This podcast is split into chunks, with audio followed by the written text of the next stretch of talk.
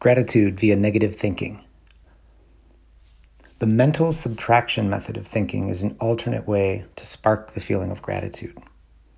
As an alternative to always looking at the bright side or paying attention to all that you have for which you feel grateful, try visualizing the absence of the people, the things, and the moments in your life that make it most meaningful. Force yourself to consider the impact on your life without those people, places, things, and experiences that are so valuable.